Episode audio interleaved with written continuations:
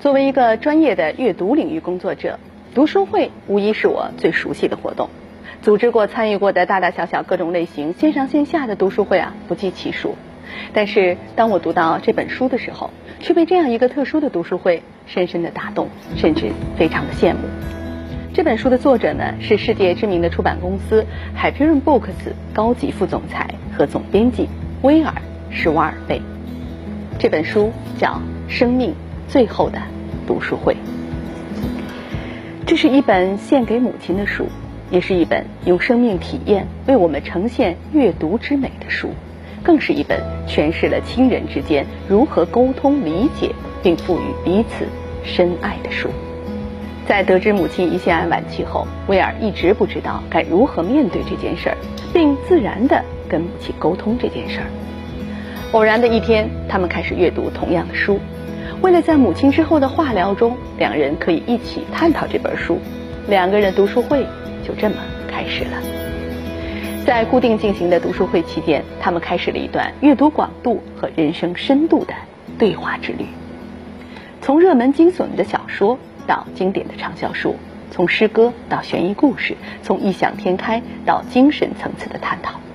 这里面穿插着作者对儿时的回忆、母亲的不平凡的经历、各自的人生际遇，借由阅读，他们探讨了勇气、信仰、孤独、感恩、学习倾听，甚至葬礼等多个话题。他们分享着各自对文字和生命的态度和观点，最终，他们可以真诚地交换彼此对死亡的观点。正如作者所说，书让我们彼此更贴近，让我更了解母亲的一生和她的选择。我想，像作者这样的经历和体验，对于绝大多数人来说，可能很难实现。毕竟，对于繁忙的成年人来说，偶尔给妈妈打个电话，过年过节回趟家就已经很不错了，哪里还有时间和妈妈一起读书、一起讨论，甚至一起回顾她的人生？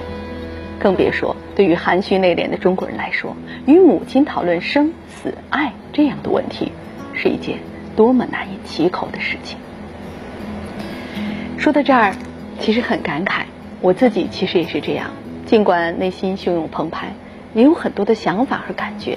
但每当面对母亲的时候，总是难以启口，仿佛不说才是最好的选择。而今天，当我意识到。我再也没有机会跟他聊一聊，说说我的感受，听听他的内心，甚至是吵吵架，悲伤难过只能化作泪水的时候，无比的后悔和自责。在我妈妈的葬礼上，主持人念了一首我写给她的诗，大家都说写得很好，但在我看来，这首诗好单薄，因为我对她的了解和理解何其少。少到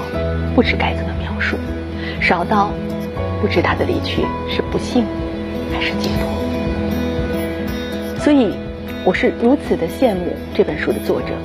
他和母亲让书籍成为带领他们探索彼此想法的媒介，让他们可以自然的探讨那些共同关心但又难以开口的话题，也让他们在焦虑紧张的时候